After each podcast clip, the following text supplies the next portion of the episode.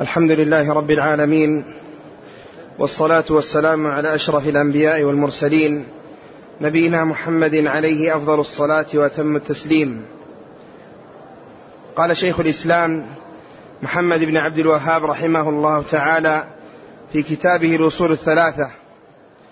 قال اعلم رحمك الله أنه يجب على كل مسلم ومسلمة تعلم ثلاث هذه المسائل والعمل بهن. الأولى أن الله خلقنا ورزقنا ولم يتركنا هملا بل أرسل إلينا رسولا. من أطاعه دخل الجنة ومن عصاه دخل النار. والدليل قوله تعالى انا ارسلنا اليكم رسولا شاهدا عليكم كما ارسلنا إلى فرعون رسولا. فعصى فرعون الرسول فأخذناه أخذا وبيلا. الثانية أن الله لا يرضى أن يشرك معه أحد في عبادته. لا ملك مقرب ولا نبي مرسل. والدليل قوله تعالى وأن المساجد لله فلا تدعوا مع الله أحدا. الثالثة أن من أطاع الرسول ووحد الله لا يجوز له موالاه من حاد الله ورسوله ولو كان أقرب قريب. والدليل قوله تعالى لا تجد قوما يؤمنون بالله واليوم الآخر يوادون من حاد الله ورسوله ولو كانوا آباءهم أو أبناءهم أو إخوانهم أو عشيرتهم. أولئك كتب في قلوبهم الإيمان وأيدهم بروح منه ويدخلهم جنات تجري من تحتها الأنهار.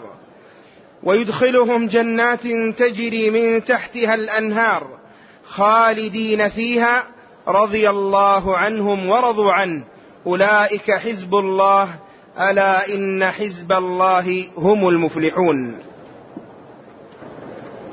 الحمد لله رب العالمين والعاقبة للمتقين وأشهد أن لا إله إلا الله وحده لا شريك له وأشهد أن محمدا عبده ورسوله صلى الله وسلم عليه وعلى آله وأصحابه أجمعين.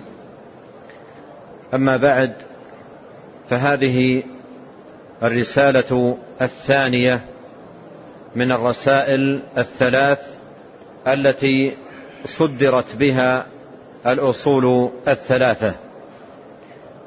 وهي رسالة عظيمة جدا ونافعة للغاية.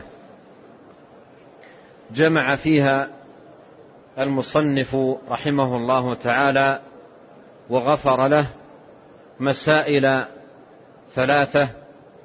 جمع فيها مسائل ثلاثة عظيمة يجب على كل مسلم ومسلمة أن يتعلمها وأن يعتقد مضمونها وأن يعمل بها. وهذه المسائل الثلاث التي جمع المصنف هنا رحمه الله. قال عنها الشيخ عبد العزيز بن باز رحمه الله وغفر له. قال هذه المسائل الثلاث من أهم المسائل التي تتعلق بالتوحيد وحقوقه. فهو رحمه الله نبه على أهمية هذه المسائل من جهة ونبه من جهة أخرى على موضوع هذه المسائل الثلاث وأنها في التوحيد وحقوق التوحيد. وقد بين المصنف رحمه الله تعالى في هذه المسائل الثلاث. اولا أن الخلق لم يخلقوا سدى وهملا بل خلقوا للعبادة وأوجدوا للتوحيد. وبعث الله فيهم الرسل دعاة إلى الحق والهدى. وأن من أطاعهم دخل الجنة ومن عصاهم دخل النار. والرسالة أو المسألة الثانية بين فيها أن الشرك لا يرضاه الله بل يبغضه سبحانه وتعالى ويمقته أشد المقت. ولا يرضى لعباده الكفر. ونهى عن ذلك جل وعلا في آي كثيرة من القرآن الكريم. والمسألة الثالثة بين فيها رحمه الله ما يقتضيه التوحيد ويتطلبه من البراءة من المشركين وعدم موالاتهم ووجوب بغضهم ومعاداتهم. فهذه رسالة عظيمة جمع المصنف فيها رحمه الله هذه المسائل الثلاث. بدأها بقوله اعلم رحمك الله. وإتيانه بإعلم هذا للتنبيه. وعرفنا سابقا أهمية هذه الكلمة وأنه يؤتى بها بين يدي الأمور العظيمة التي يتطلب المقام حسن الانتباه وتمام الإصغاء. وقوله رحمه الله رحمك الله هذا دعاء لقارئ هذا الكتاب بالرحمة. والدعاء بالرحمة إذا أفرد يتناول غفران الذنوب الماضية والتسديد في الأعمال الآتية. قال أعلم رحمك الله. وهو هنا رحمه الله جمع بين الدلالة إلى الخير والدعاء بالخير وهذا عمل الناصحين. الناصح يدلك إلى الخير برفق وحلم وحسن بيان ويدعو لك أيضا بالخير. فهذا من علامات النصح.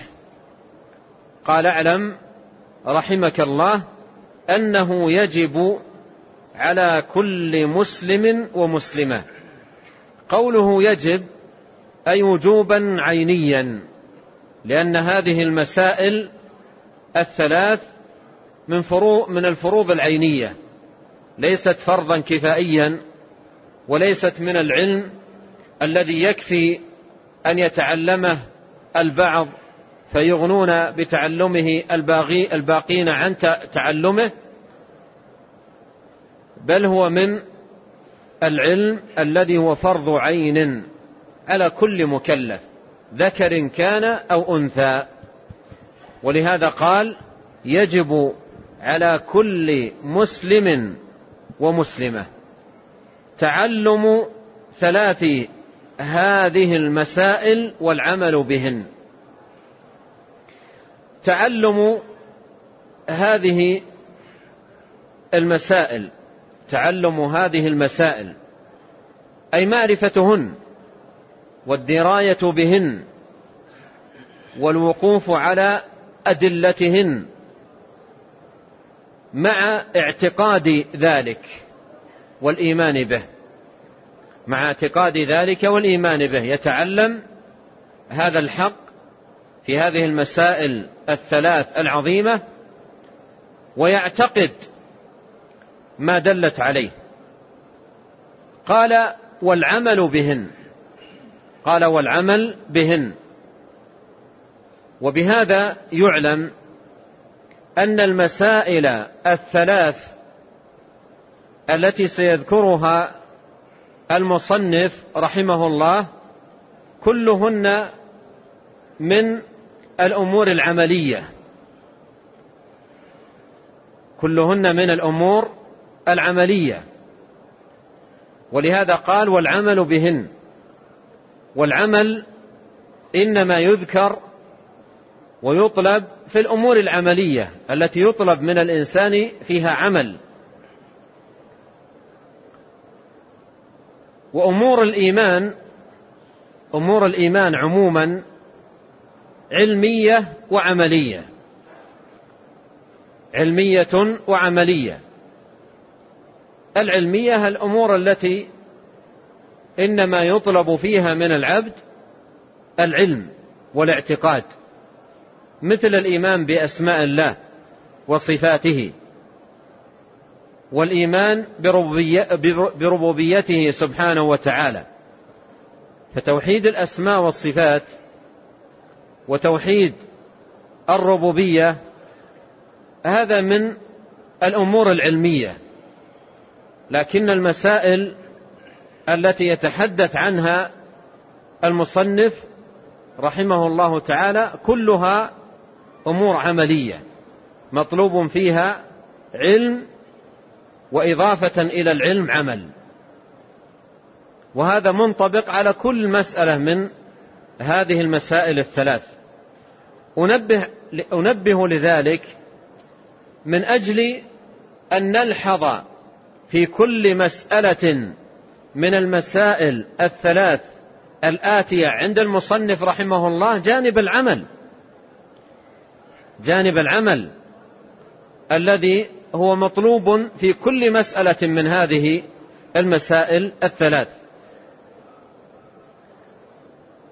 قال اعلم رحمك, رحمك الله أنه يجب على كل مسلم ومسلمة تعلم ثلاث هذه المسائل والعمل بهن. والعمل بهن. إذا هذه المسائل الثلاث فيها كلها جانب عملي مطلوب في كل مسألة من هذه المسائل الثلاث. قال الأولى أي المسألة الأولى من هذه المسائل الثلاث الواجبة على كل مسلم ومسلمة أن الله خلقنا ورزقنا ولم يتركنا هملا. بل أرسل إلينا رسولا فمن أطاعه دخل الجنة ومن عصاه دخل النار. أن الله خلقنا ورزقنا أي تفرد تبارك وتعالى بخلقنا وإيجادنا من العدم وتفرد تبارك وتعالى برزقنا والإنعام علينا وموالاة المنن والنعم. وما بكم وما بكم من نعمة فمن الله. وإن تعدوا نعمة الله لا تحصوها. فتفرد بالخلق أي إيجاد الخلائق من العدم وتفرد بالإنعام والرزق والمن والعطاء. فلا شريك له في الخلق ولا شريك له في الرزق بل هو وحده تبارك وتعالى المتفرد بذلك كله. ولم يخلق هذا الخلق ويرزقهم سبحانه وتعالى بأنواع النعم والعطايا والمنن لم يخلقهم ليبقوا هملا أي مهملين معطلين من الطاعة والعبادة والذل والخضوع لله تبارك وتعالى. ولهذا قال ولم يتركنا هملا. ولم يتركنا هملا. أي مهملين. دون أن نؤمر أو ننهى. تنزه وتقدس تبارك وتعالى عن ذلك.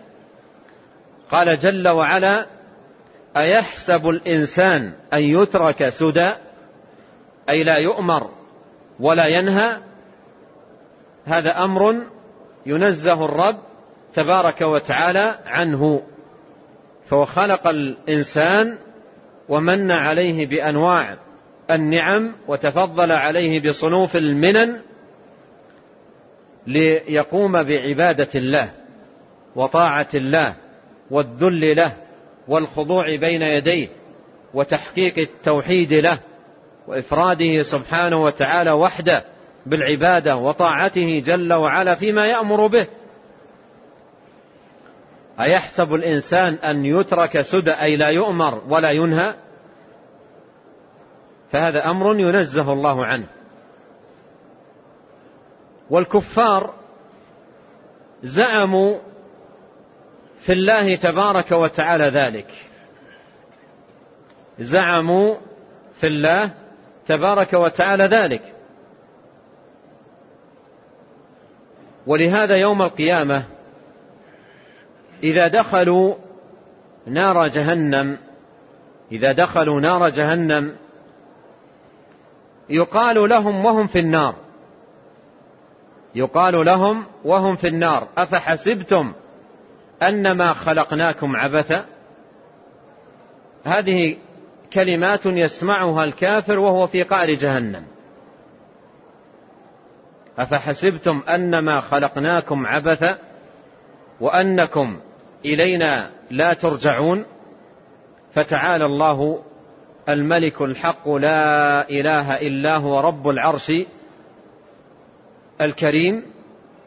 ومن يدع مع الله إلها آخر لا برهان له به فإنما حسابه عند ربه إنه لا يفلح الكافرون. هذا يقال للكافر وهو في نار جهنم. واقرأ السياق قبل هذه الآيات يدلك على ذلك. قال كم لبثتم في الأرض عدد سنين؟ قالوا لبثنا يوما أو بعض يوم فاسأل العادين.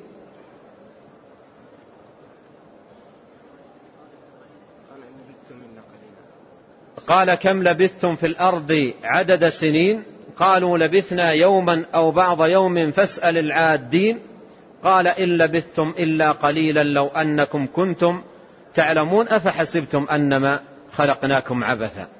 فهذه كلمات تقال للكافر وهو في النار تقريعا له وتوبيخا. لأنه إدعى في الدنيا أنه مخلوق للعبث.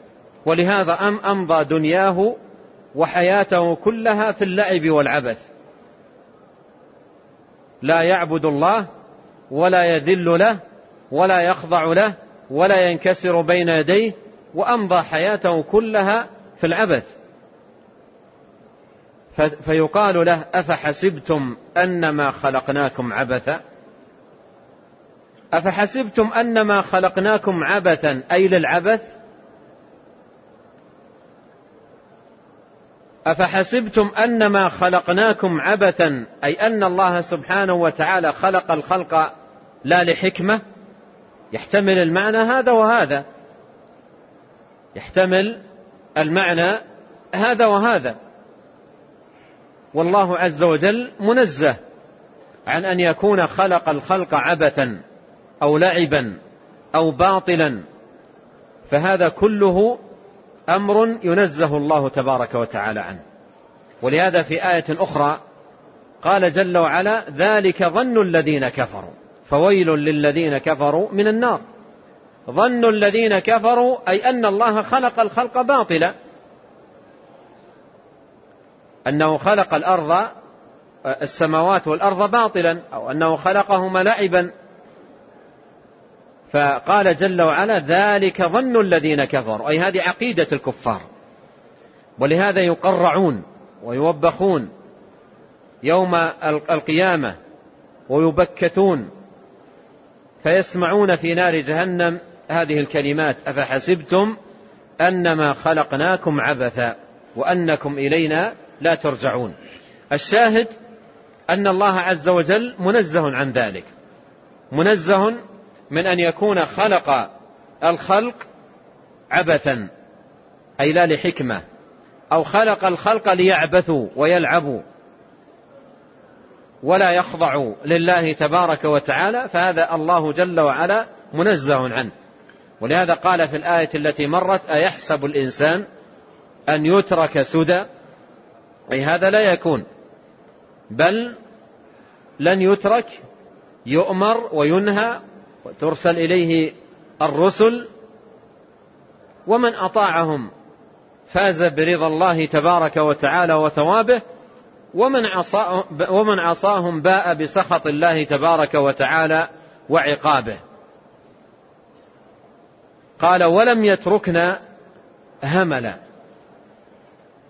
ومعنى أنه جل وعلا لم يترك الخلق هملا معنى ذلك أنه خلقهم لغاية وهذا بينه في قوله سبحانه وما خلقت الجن والإنس إلا ليعبدون وليحقق الناس هذه الغاية بعث الرسل وأنزل الكتب كما قال جل وعلا ولقد بعثنا في كل أمة رسولا أن اعبدوا الله واجتنبوا الطاغوت وقال تعالى وما أرسلنا من قبلك من رسول إلا نوحي إليه أنه لا إله إلا أنا فاعبدون. وقال جل وعلا واذكر أخا عاد إذ أنذر قومه بالأحقاف وقد خلت النذر أي الرسل من بين يديه ومن خلفه أي قبله وبعده. وقد خلت الرسل من بين النذر من بين يديه ومن خلفه ألا تعبدوا إلا الله. هذه مهمة الرسل. وهي الدعوة إلى الغاية التي خلق الخلق لأجلها وأوجدوا لتحقيقها. ولما كانت هذه الغاية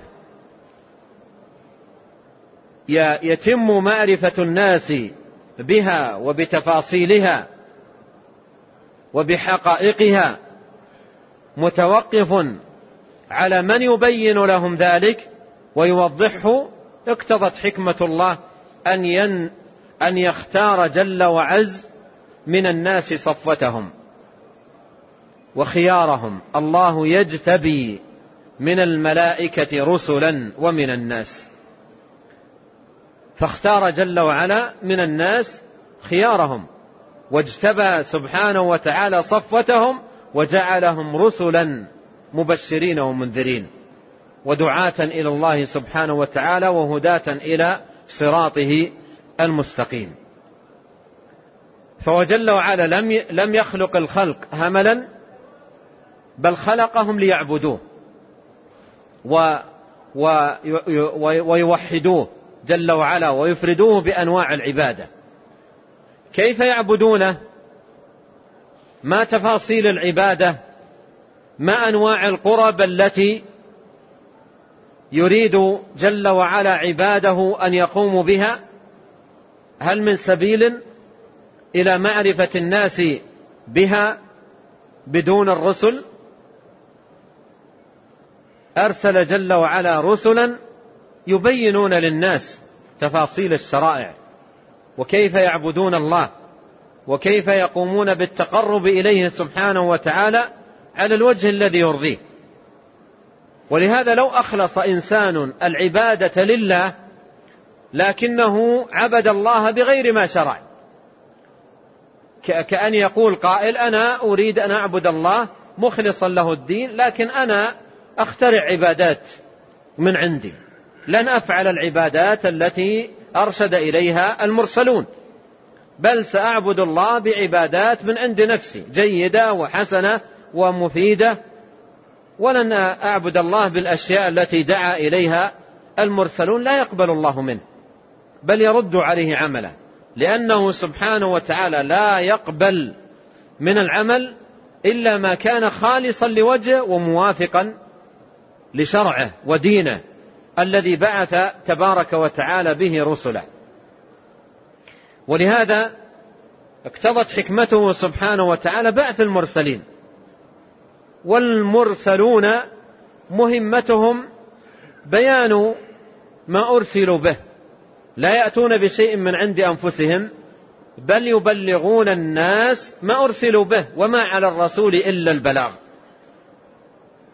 فيأتون بالأوامر والنواهي في حدود ما أمرهم الله سبحانه وتعالى به لا يزيدون ولا ينقصون. بلغوا البلاغ المبين.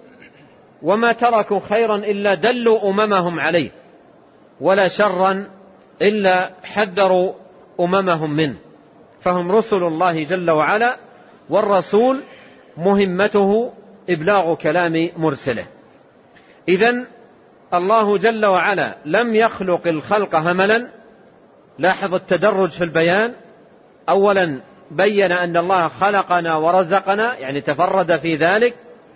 ثم بين أن خلق الله جل وعلا للإنسان وإيجاده له ليس هملا أو أو أو سدى أو باطلا أو عبثا أو لعبا تنزه الله وتقدس عن ذلك كله.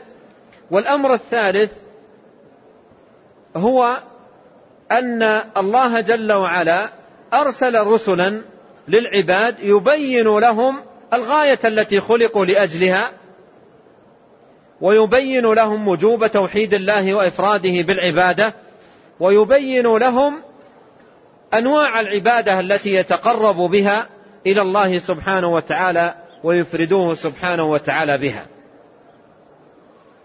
ولهذا يقول بل أرسل إلينا رسلا. بل أرسل إلينا رسلا. فمن أطاع رسولا فمن أطاعه دخل الجنة ومن عصاه دخل النار. هنا الناحية العملية في هذه المسألة وهي المسألة الأولى طاعة الرسول. ولهذا خلاصة هذه المسألة خلاصة هذه المسألة ومقصودها طاعة الرسول. خلاصة هذه المسألة طاعة الرسول. لأن الله لم يخلق الخلق هملا ولن يتركهم سدى بل أرسل إليهم رسلا. بل أرسل إليهم رسلا. فما الواجب على العباد؟ إذا عرفوا أنهم لم يخلقوا هملا وأنهم خلقوا للعبادة وأن الله أرسل إليهم رسلا يبين لهم ذلك فما هي مهمة العباد حينئذ؟ طاعة الرسول. إذا فحوى هذه المسألة وهي المسألة الأولى طاعة الرسول. والله جل وعلا يقول وما أرسلنا من رسول إلا ليطاع بإذن الله. وما أرسلنا من رسول إلا ليطاع بإذن الله. الله جل وعلا أرسل الرسل ليطاعوا فيما يأمرون به وليكونوا أئمة للناس وقدوة لهم. لقد كان لكم في رسول الله أسوة حسنة لمن كان يرجو الله واليوم الآخر. فالرسل هم الأئمة وهم الهداة وهم دعاة الحق والهدى وهم أنصار دين الله تبارك وتعالى وهم الذين يبينون للناس شرع الله ودينه. فالسبيل إلى الله ونيل رضاه ودخول جنته لا يكون إلا من طريق المرسلين لا يكون إلا من طريق المرسلين ومن طلب رضا الله من غير طريق المرسلين لن يفوز برضا الله. لا يمكن أن يفوز برضا الله تبارك وتعالى إلا من طريق المرسلين. يعرف شرع الله ودينه وماذا يريد سبحانه وتعالى من عباده من طريقهم وبواسطتهم. فيعبد الله جل وعلا على بصيرة وعلى بينة. فالرسل أرسلهم الله تبارك وتعالى ليطاعوا. وما أرسلنا من رسول إلا ليطاع بإذن الله. والناس مع الرسل فريقين. ولقد بعثنا في كل أمة رسولا أن اعبدوا الله واجتنبوا الطاغوت فمنهم من هدى الله ومنهم من حقت عليه الضلالة. منهم من هدى الله وهم الذين اتبعوا المرسلين. ومنهم من حقت عليه الضلالة وهم من لم يتبعوا المرسلين. ايا كان كفرهم وايا كان ضلالهم من لم يتبعوا المرسلين سواء عنادا أو اباء أو نفاقا أو استكبارا أو غير ذلك. فمن لم ينقد للمرسلين ويتبع ويتبع ما جاءوا به لا يفوز برضا الله سبحانه وتعالى. لأن رضا الله ودخول جنته له باب واحد وهو اتباع المرسلين. ولهذا قال عليه الصلاة والسلام كل أمتي يدخلون الجنة. كل أمتي يدخلون الجنة إلا من أبى. سبحان الله من الذي يأبى من الذي يقال تعال ادخل الجنة يقول لا أنا لا أريد. أنا أريد النار. كل أمتي يدخلون الجنة إلا من أبى. أمر عجيب. أليس كذلك؟ أمر عجيب جدا. قالوا يا رسول الله ومن يأبى؟ من يأبى؟ من يقال له ادخل الجنة ويأبى؟ يقول أنا أريد النار. قالوا ومن يأبى يا رسول الله؟ لأن هذا أمر عجيب جدا. قال من أطاعني دخل الجنة ومن عصاني فقد أبى. الأمر واضح. وضحه عليه الصلاة والسلام. قال من أطاعني دخل الجنة ومن عصاني فقد أبى. إذا من يعصي الرسول عليه الصلاة والسلام معنى ذلك أنه اتخذ قرار. أبى على نفسه أن تدخل الجنة. حرم نفسه من دخول الجنة. لأن الجنة لا تدخل إلا من طريق الرسل. هم الذين يبينون سبيل دخول الجنة ويبينون الأمور التي ينال بها رضا الله ويجتنب بها سخطه سبحانه وتعالى. قال من أطاعني دخل الجنة ومن عصاني فقد أبى. ومن عصاني فقد أبى يعني أبى على نفسه أن تدخل الجنة. ومعصية الرسول عليه الصلاة والسلام على نوعين. معصية له في أصول الإيمان وأركان الدين وهذه المعصية يترتب عليها الانتقال من الملة والخروج من من الدين. ومعصية للرسول عليه الصلاة والسلام فيما دون ذلك. ومعصية للرسول صلى الله عليه وسلم فيما دون ذلك. بارتكاب آه، بعض الكبائر التي هي دون آه، دون الشرك والكفر بالله أو ترك بعض الواجبات التي لا يصل الأمر بتركها إلى الكفر بالله تبارك وتعالى. فهذه معصية دون ذلك وهي أيضا يستحق بها فاعلها النار وسخط الله تبارك وتعالى عليه. لكنه إذا دخل النار يدخلها دخول تطهير وتنقية لا دخول تخليد كما هو حال الكافر. قال بل أرسل إلينا رسولا بل أرسل إلينا رسولا. المراد إلينا أي نحن أمة محمد عليه الصلاة والسلام. والمراد بالرسول المرسل إلينا محمد صلى الله عليه وسلم خاتم النبيين وإمام المرسلين وسيد ولد آدم أجمعين صلوات الله وسلامه عليه. وقد قال الله تعالى ما كان محمد أبا أحد من رجالكم ولكن رسول الله وخاتم النبيين. قال بل أرسل إلينا رسولا. بل أرسل إلينا رسولا. أي من علينا بهذه المنة وأكرمنا بهذه الكرامة وتفضل علينا بهذه النعمة وهي بعثة محمد صلى الله عليه وسلم لنا رسولا. وداعيا إلى الله بإذنه. صلوات الله وسلامه عليه وسراجا منيرا. ومن نعمة الله علينا أمة الإسلام أن نبينا خير الأنبياء وأفضل المرسلين وخصه عليه وخصه الله تبارك وتعالى بخصائص لما يحصل عليها ولم يعطها نبي قبله. وأيضا أكرم أمته سبحانه وتعالى بكرامات لم تعطها أمة من الأمم. ولهذا قال عليه الصلاة والسلام نحن الآخرون الأولون. نحن الآخرون الأولون.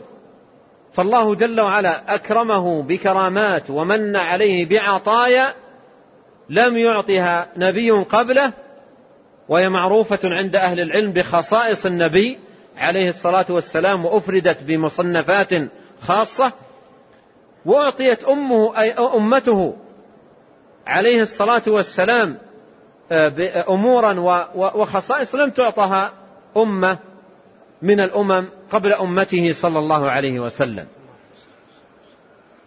فيجب على المسلم أن يستشعر نعمة الله عليه وفضله سبحانه وتعالى عليه ومنه عليه بأن جعله من أتباع هذا الرسول الكريم.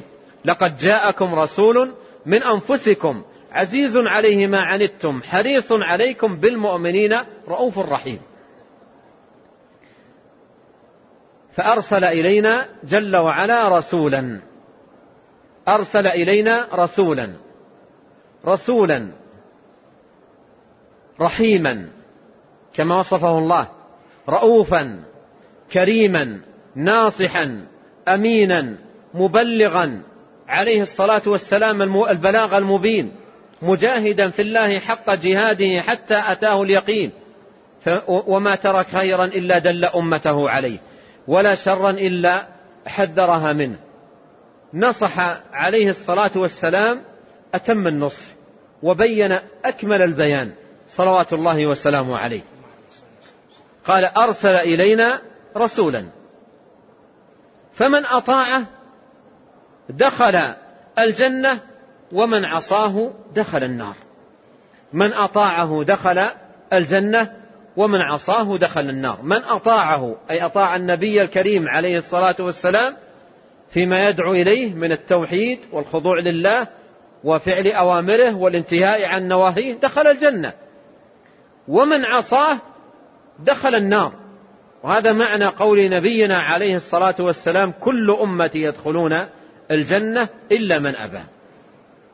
كل أمتي يدخلون الجنة إلا من أبى. قالوا ومن يأبى يا رسول الله؟ قال من أطاعني دخل الجنة ومن عصاني فقد أبى. أي أبى على نفسه دخول الجنة. هذه المسألة كما قدمت تتلخص في وجوب طاعة الرسول. عليه الصلاة والسلام. ومهد لهذه الطاعة بمقدمات وتمهيدات بين من خلالها أن الله عز وجل خلقنا ورزقنا وبين أنه لم يخلقنا هملا لا نؤمر ولا ننهى وأنه سبحانه وتعالى أرسل إلينا رسولا ينتج من هذه المقدمات الثلاث نتيجة عملية مطلوبة من الجميع وهي طاعة الرسول عليه الصلاة والسلام. وهي طاعة الرسول عليه الصلاة والسلام. وأن من أطاع الرسول صلى الله عليه وسلم دخل الجنة ومن عصى الرسول صلى الله عليه وسلم دخل النار. ما الدليل على هذه المسألة؟ وعرفنا فحوى المسألة ومقصودها وهو طاعة الرسول عليه الصلاة والسلام ما الدليل على هذه المسألة؟ قال والدليل قوله تعالى إنا أرسلنا إليكم رسولا شاهدا عليكم كما أرسلنا إلى فرعون رسولا فعصى فرعون الرسول فأخذناه أخذا وبيلا. هذا هو الدليل على هذه المسألة. والمسألة عرفناها. بالممهدات والمقدمات لها وأن خلاصة هذه المسألة طاعة الرسول عليه الصلاة والسلام. الدليل على وجوب طاعته. صلوات الله وسلامه عليه ما هو؟ قال إنا أرسلنا إليكم رسولا. هو محمد عليه الصلاة والسلام. الرسول هنا المراد به محمد صلى الله عليه وسلم. والمراد إليكم أي أمة محمد عليه الصلاة والسلام. إنا أرسلنا إليكم رسولا شاهدا عليكم أي شاهدا عليكم بأعمالكم. وكذلك جعلناكم أمة وسطا لتكونوا شهداء على الناس ويكون الرسول عليكم شهيدا أي شهيدا على عليكم بأعمالكم.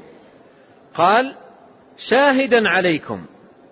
كما أرسلنا إلى فرعون رسولا. كما أرسلنا إلى فرعون رسولا. إرسال الرسول عليه الصلاة والسلام إليكم ليس بدعا من الأمر. أمم مضت قبلكم وبعث فيهم ماذا؟ رسل. وكانت العواقب الحميدة لمن أطاعوا المرسلين. والعواقب الوخيمة لمن عصوا المرسلين. ومثال على ذلك هذا مثال مثال على ذلك لتوضيح المقام وبيان الأمر. قال كما أرسلنا إلى فرعون رسولا كما أرسلنا إلى فرعون رسولا. وهنا المثال الذي سيق هنا سيق, سيق مساق التحذير الشديد من عصيان الرسول. سيق مساق التحذير الشديد من عصيان الرسول. إنا أرسلنا إليكم رسولا شاهدا عليكم أطيعوه امتثلوا أوامره اتبعوه احذروا أن تكونوا عصاة له. احذروا من ذلك. كما أرسلنا إلى فرعون رسولا فعصى فرعون الرسول فعصى فرعون الرسول ماذا حصل له؟ فأخذناه أخذا وبيلا. فأخذناه أخذا وبيلا. ما المراد بهذا المثل؟ كما أرسلنا ما المراد به؟ أي انتبهوا. احذروا. إياكم وعصيان الرسول. إياكم وعصيان الرسول. فإن عصيان الرسول هلاك ودمار. والأمثلة على ذلك في التاريخ كثيرة لا حد لها. ومن الأمثلة هذا المثل العجيب. هذا المثل العجيب. قال كما أرسلنا إلى فرعون رسولا. فعصى فرعون الرسول. يعني كانت كان موقف فرعون من هذا الرسول الذي هو موسى عليه الصلاة والسلام كان موقفه منها العصيان. عصاه لم يستجب له لم يقبل دعوته. رد وكذب ما جاء به واتهمه بأنواع التهم. فعصى فرعون الرسول. فعصى فرعون الرسول. ماذا ماذا حصل؟ ما النتيجة التي باء بها فرعون؟ قال فأخذناه اخذا وبيلا. ما هو هذا الأخذ الوبيل؟ جاء مبينا في القرآن. في آي كثيرة منه. والأخذ الوبيل الذي بين في القرآن الكريم والذي حصل ويحصل لفرعون هو في الدنيا أخذ وبيل في الدنيا وفي القبر في البرزخ ويوم القيامة. في الدنيا وفي البرزخ ويوم القيامة. أما في الدنيا فإن الله سبحانه وتعالى أهلكه بالغرق. وكان من تكبره وتعاليه وتعاظمه وتفاخره على الناس قوله فيما كان يفخر, يفخر به وهذه الأنهار تجري من تحتي. وهذه الأنهار تجري من تحتي فعاقبه الله سبحانه وتعالى بالغرق. عاقبه الله تبارك وتعالى بالغرق. وكان إهلاكه بالغرق عجب العجاب. وآية من آيات الله سبحانه وتعالى العظيمة. لأنه لما ذهب موسى عليه السلام ومن معه فرارا من فرعون وقصده قتلهم وانطلق فرعون وجنوده خلف موسى ومن معه إلى أن وصل موسى ومن معه إلى البحر. إلى أن وصلوا إلى البحر. التفت مع التفت من مع موسى إلى الوراء وإذا فرعون وجنوده وعتاولته مقبلين عليهم. عاينوا الموت. البحر أمامهم محيط بهم وفرعون وصل إليهم بجنوده وهم قلة وعزل ولا طاقة لهم بفرعون وجنوده. فماذا قالوا؟ قالوا إنا لمدركون. قالوا إنا لمدركون. قال كلا إن معي ربي سيهدين. البحر أمامهم وفرعون وصل إليهم وموسى عليه السلام بكل ثقة وإيمان بالله تبارك وتعالى يقول كلا إن معي ربي سيهدين. إن معي ربي سيهدين. فأمره الله سبحانه وتعالى أن يضرب بعصاه البحر. أمره أن يضرب بعصا البحر. فضرب بعصاه البحر. ماذا حصل؟ الماء السيال وقف. وأصبح الماء جبال واقفة. الماء السائل أصبحت جبال واقفة. والأرض التي كانت آه، رطبة ووحل وطين أصبحت يابسة. في لحظة واحدة ضرب بعصاه البحر فوقف الماء مثل الجبال. واقف الماء مثل ما يقف الجبل. والأرض يابسة. طريقا في البحر يبسة. يابسة الأرض. يعني جافة ليس فيها رطوبة ولا وحل. إذا نزحت الماء إذا نزحت الماء من وادي أو من أرض ممتلئة بالماء يبقى مكانها ماذا؟ وحل لا ينشف إلا بعد وقت. في نفس اللحظة يضرب فيقف الماء والأرض تيبس. آية من آيات الله فيمر. موسى عليه السلام ومن معه. مع هذا الطريق اليبس. والماء واقف عن يمينهم وواقف عن يسارهم. ويمرون يمشون بين الماء. الماء يرونه واقف على اليمين وواقف على اليسار مثل الجبال. آية من آيات الله. آية عظيمة من آيات الله سبحانه وتعالى. والأرض يابسة. ثم يمر موسى عليه السلام ومن معه كلهم إلى الضفة الأخرى والجهة الأخرى. ثم يأتي فرعون يريد أن يدرك موسى ومن معه ويدخل هو وجنوده. فلما تكامل موسى ومن معه خروجا من البحر وتكامل فرعون ومن معه دخولا في البحر أمر الله الماء أن يعود كما كان. وهلك فرعون ومن معه هلاك نفس واحدة. هو وهؤلاء الجنود وهذه الأعداد المهيلة كلهم هلكوا هلاك نفس واحدة. هذا من الأخذ الوبيل في الدنيا. في القبر في القبر في البرزخ كل يوم يعرضون على النار.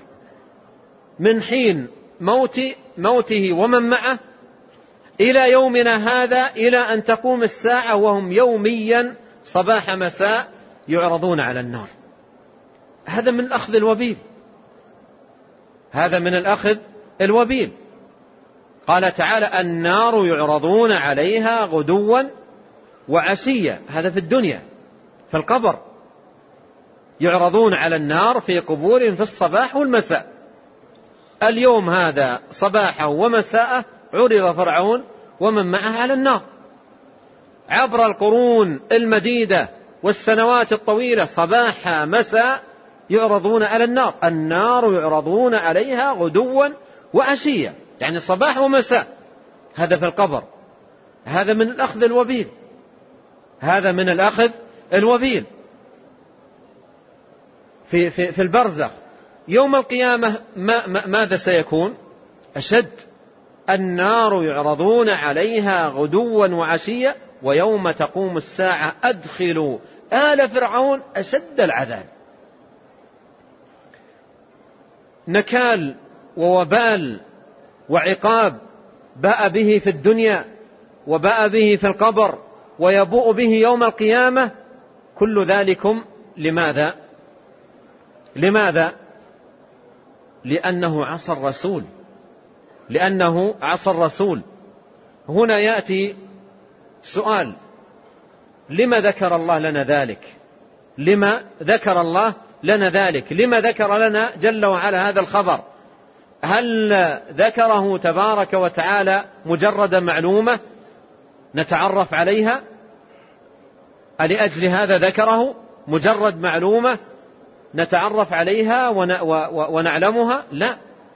في جانب عملي مطلوب منا وهو أن نطيع رسولنا عليه الصلاة والسلام ولا نعصيه لأن الذي يعصي الرسول يأخذه الله سبحانه وتعالى الأخذ الوبيل ويعاقبه العقاب الشديد فالفوز برضا الله سبحانه وتعالى لا يكون إلا بطاعة الرسول عليه الصلاة والسلام ومن لم يطع الرسول أخذه تبارك وتعالى الأخذ الوبيل.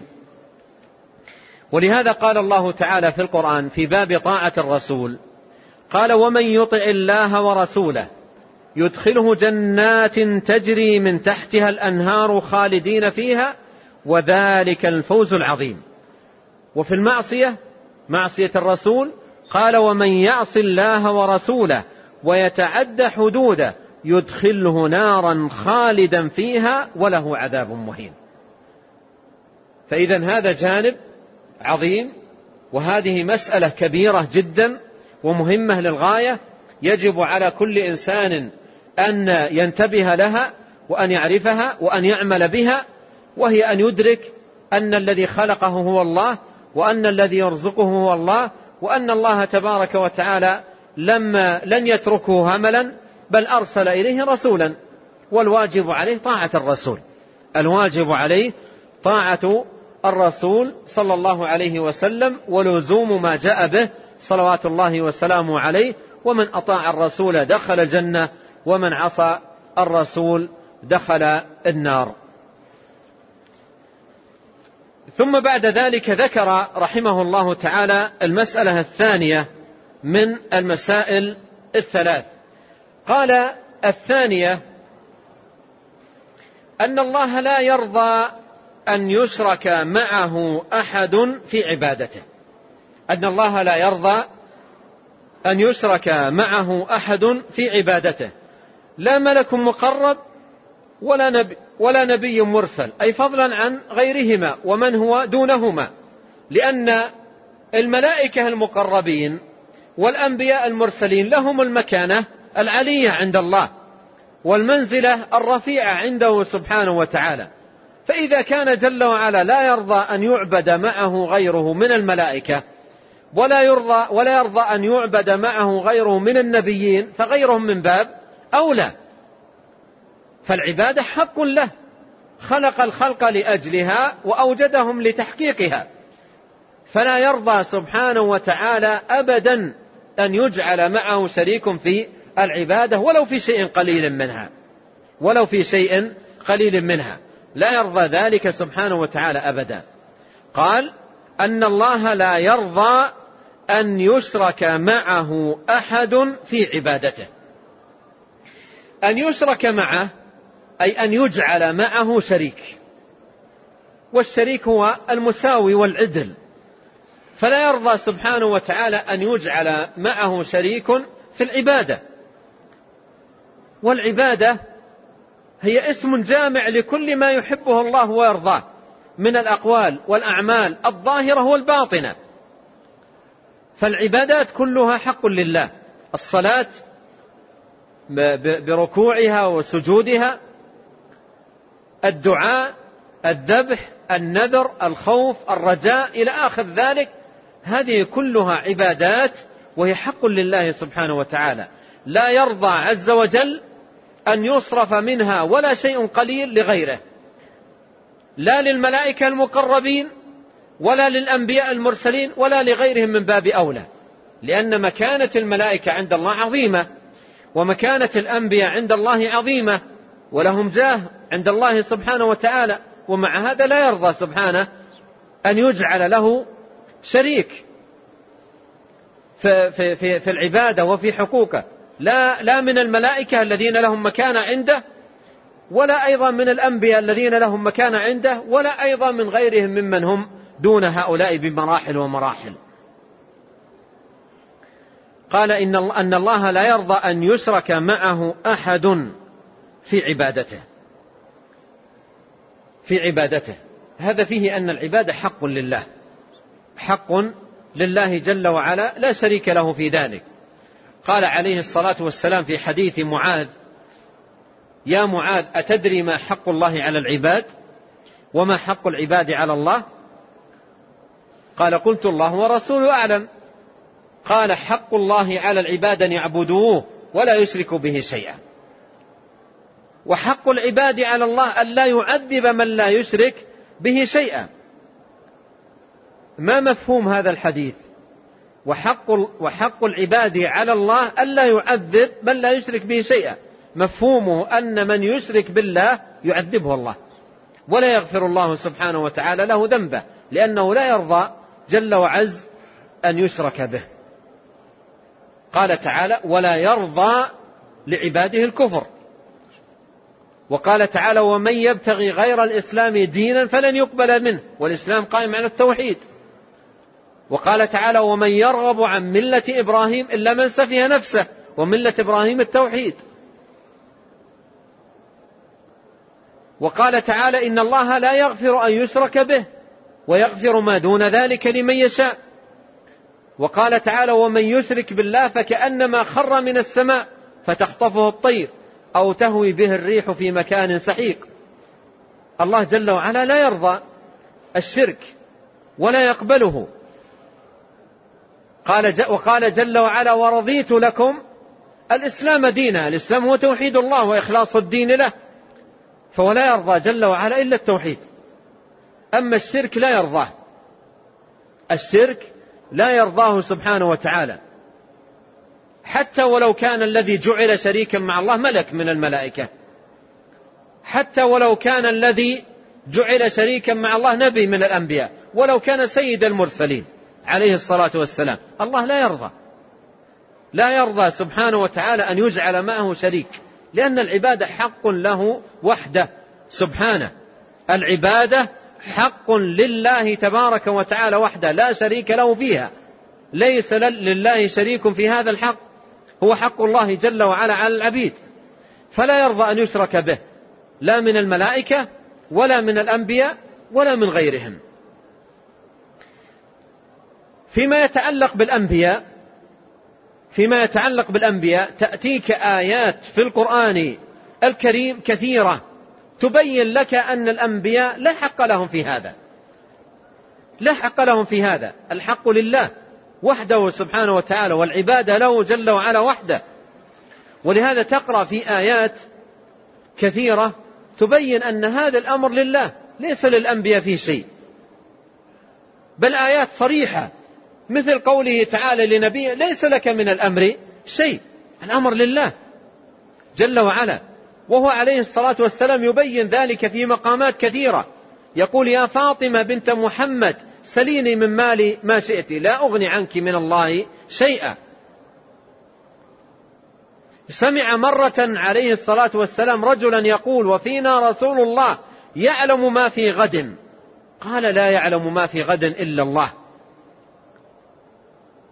روى الحاكم في المستدرك أن أسيرا جيء به إلى النبي عليه الصلاة والسلام ثم أعلن توبته. قال أتوب إلى الله ولا أتوب إلى محمد. قال عرف الحق لأهله. وتوبوا إلى الله جميعا أيها المؤمنون لعلكم تفلحون. سمع أقواما يطرونه عليه الصلاة والسلام فقال عليه الصلاة والسلام لا ترفعوني ما أحب أن ترفعوني فوق منزلة التي أنزلني الله إياها. وقال لا تطروني كما أطرت النصارى عيسى ابن مريم فإنما أنا عبد فقولوا عبد الله ورسوله. فيما يتعلق بالملائكة تجد آيات كثيرة جدا تبين لك أن الملائكة ليس لهم في هذا الأمر حق وأنهم عبيد لله جل وعلا. ولهذا في مقام التحذير من الشرك في سورة سبأ قال الله تعالى قل ادعوا الذين زعمتم من دون الله لا يملكون مثقال ذرة في السماوات ولا في الأرض وما لهم فيهما من شرك وما له منهم من ظهير ولا تنفع الشفاعة عنده إلا لمن أذن له حتى إذا فزع عن قلوبهم أي الملائكة. وهذا بيان أن هذا الخلق العظيم الملائكة ليس لهم من الأمر شيء وأنهم ضعاف. فقراء إلى الله سبحانه وتعالى. حتى إذا فزع عن قلوبهم قالوا ماذا قال ربكم؟ قالوا الحق وهو العلي الكبير. جاءت السنة مفسرة ومبينة لهذه الآية. قال عليه الصلاة والسلام إذا تكلم الله بالوحي خرت الملائكة صعقة إذا تكلم الله بالوحي خرت الملائكة صعقة خضعانا لقوله جل وعلا. تصعق الملائكة. ثم إذا زال الصعق والفزع عن قلوبهم قالوا ماذا قال ربكم؟ هؤلاء تصرف لهم العبادة؟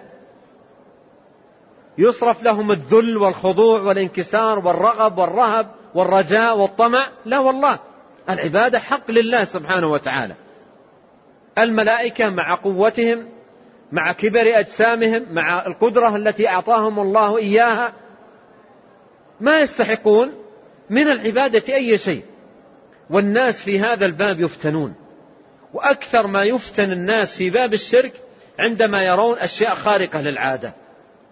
عندما يرون أشياء خارقة للعادة. فكيف تكون حال كثير من الناس لو رأوا ملك بقوته وشدته وما أعطاه الله من القدرة؟ سبحان الله.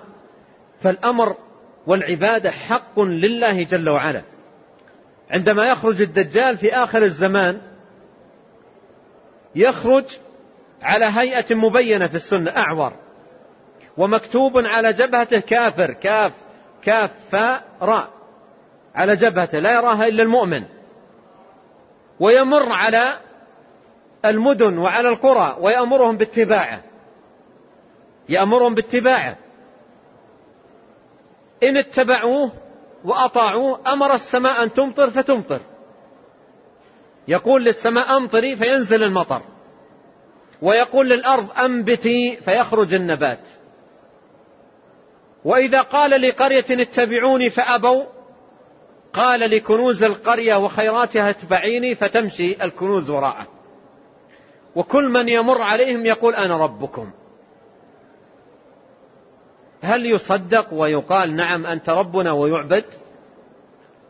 ولهذا كثير من الناس نسأل الله العافية والسلامة والثبات على الحق يفتنون في دينهم وتوحيدهم بالخوارق والأشياء التي تبهر العقول. وكم من الدجاجلة لبسوا على العوام. إذا كان هذا هو الدجال الأكبر ففيه قبله دجاجلة كثيرون. فتنوا الناس في أديانهم. ولبسوا عليهم. وكانت معهم الشياطين عونا لهم. فيأتون بأشياء خارقة للعادة فيذهل العوام وتطيش عقولهم ثم يطيعون هؤلاء في كل ما يأمرونهم به. ولو قالوا لهم اسجدوا لنا سجدوا لهم. ولو قالوا لهم ادعونا من دون الله دعوهم من دون الله. وهذا حصل في خلق كثيرون يصرفون عن التوحيد ويفتنون عن ما خلقوا لأجله بمثل هذه الأمور. فلهذا من أوجب الواجبات ومن أعظم العلوم التي ينبغي على المسلم أن يتعلمها هذا العلم الذي يتحدث عنه الشيخ في هذه المسألة. قال الله لا يرضى أن يشرك معه أحد كائنا من كان بأي مبرر كان أي صفة كانت لا يرضى الله سبحانه وتعالى لا يرضى أن يشرك معه أحد. لا ملك مقرب ولا نبي مرسل أي فضلا عن غيرهما. ما الدليل؟ الأدلة كثيرة على ذلك. لكن هذه الرسالة ليست من الرسائل المطولة التي تبسط فيها الدلائل. هذه رسالة مختصرة. ولهذا نلاحظ الشيخ يذكر المسألة ودليل واحد لأن المقام مقام رسالة مختصرة تنشر بين عموم الناس حتى يقفوا على المسألة بدليلها من كتاب الله سبحانه وتعالى. فهذا دليل واحد من عشرات ومئات الأدلة. اقتضاه مقام هذه الرسالة وهو مقام الاختصار. قال والدليل على ذلك قول الله تعالى وأن المساجد لله. فلا تدعوا مع الله أحدا. أحد ما هي هذه الكلمة؟ أحد هذه نكرة في سياق النهي لا تدعو. نكرة في سياق النهي. هل يخرج من هذا النهي أحد؟ هل الملائكة يخرجون من هذا النهي؟ الأنبياء يخرجون؟ الأولياء؟ أيا كان هل يخرج أحد من هذا النهي؟ حاشا وكلا. فلا تدعوا مع الله أحدا أي أي أحد كان. لا ملك مقرب ولا نبي مرسل فضلا عن غيرهما.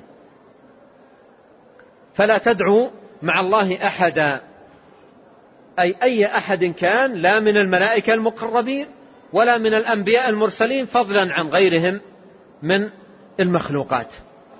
فالدعاء سواء دعاء العبادة أو دعاء المسألة هذا كله حق لله سبحانه وتعالى ليس له شريك في ذلك. وأن المساجد المساجد قيل أماكن السجود. أماكن السجود وقيل أعضاء السجود. وهذه كلها لله وأن المساجد لله. إن كان المساجد المراد بها أماكن السجود فيكون المعنى فلا تسجدوا فيها لأحد غير الله. وإن كان المراد بالمساجد أعضاء السجود فلا تسجدوا بها لأحد غير الله. المساجد لله. المساجد لله. أي أماكن السجود لا يسجد فيها إلا لله. جعلت لي الأرض مسجدا وطهورا. والمساجد أي أعضاء السجود لله لا يسجد بها إلا لله. لا يسجد بها إلا لله. قال فلا تدعوا مع الله أحدا. أي لا تجعلوا مع الله تبارك وتعالى شريكا في العبادة أيا كان. فهذه مسألة عظيمة. وكبيرة ومهمة. وكم من الخلائق غفلوا عنها؟ كم من الخلائق غفلوا عنها؟ وكم من الناس صدوا عن هذا الحق وعن هذا الهدى بأنواع من الحيل وصنوف من الدجل والاستخفاف بعقول الجهال حتى صرفوا عن هذه عن هذا الحق المبين والتوحيد الخالص. فإذا من المسائل العظيمة الجليلة الكبيرة التي يجب على كل مسلم ومسلم أن يعرفها أن الله سبحانه وتعالى لا يرضى أن يشرك معه أحد في عبادته. لا يرضى أن يشرك معه أحد في عبادته. أي أحد كان. لا يرضى أن يشرك معه أحد أي أي أحد كان الدليل ولا تدعو فلا تدعو مع الله أحدا. ولاحظ الشيخ رحمه الله في كل المسائل في هذا الكتاب وفي كل الكتب يمشي مع الكتاب والسنة خطوة خطوة كلمة كلمة حرفا حرفا مع كلام الله وكلام رسوله صلوات الله وسلامه عليه. إذا هذه المسألة الثانية. الأولى طاعة الرسول والثانية ماذا؟ توحيد الله. الأولى المسألة الأولى طاعة الرسول ذكرها رحمه الله بعد مقدمات بين يديها. والمسألة الثانية هي ماذا؟ توحيد الله وإخلاص الدين له وأنه سبحانه وتعالى لا يرضى أن يشرك معه أحد في العبادة. قال رحمه الله تعالى الثالثة أن من أطاع الرسول ووحد الله لا يجوز له موالاة من حاد الله ورسوله ولو كان أقرب قريب. والدليل قوله تعالى لا تجد قوما يؤمنون بالله واليوم الآخر وادون من حاد الله من حاد الله ورسوله. ولو كانوا آباءهم أو أبناءهم أو إخوانهم أو عشيرتهم. أولئك كتب في قلوبهم الإيمان وأيدهم بروح منه. ويدخلهم جنات تجري من تحتها الأنهار خالدين فيها رضي الله عنهم ورضوا عنه. أولئك حزب الله ألا إن حزب الله هم المفلحون. ثم ذكر رحمه الله رحمه الله تعالى المسألة الثالثة وهي مترتبة على ومنبنية على المسألتين الأوليين. المسألة الأولى عرفناها طاعة الرسول والمسألة الثانية توحيد الله. ولهذا لما أراد رحمه الله تعالى الحديث عن المسألة الثالثة لخص المسألتين الأوليين. فقال الثالثة أن من أطاع الرسول. هذه المسألة الأولى. قال ووحد الله. هذه المسألة الثانية. بعد ذلك تأتي المسألة الثالثة وهي لا يجوز له موالاة من حاد الله ورسوله ولو كان أقرب قريب. وهنا ذكر رحمه الله تعالى ما يتعلق بمسألة البراء من الكفار والحذر من موالاتهم وتوليهم وذكر رحمه الله عليها الدليل من كتاب الله عز وجل وهي مسألة تحتاج إلى شيء من أو تحتاج إلى بعض التفاصيل فلعل الحديث عنها يرجى إلى درس الغد بعون الله تبارك وتعالى ومن وتوفيقه.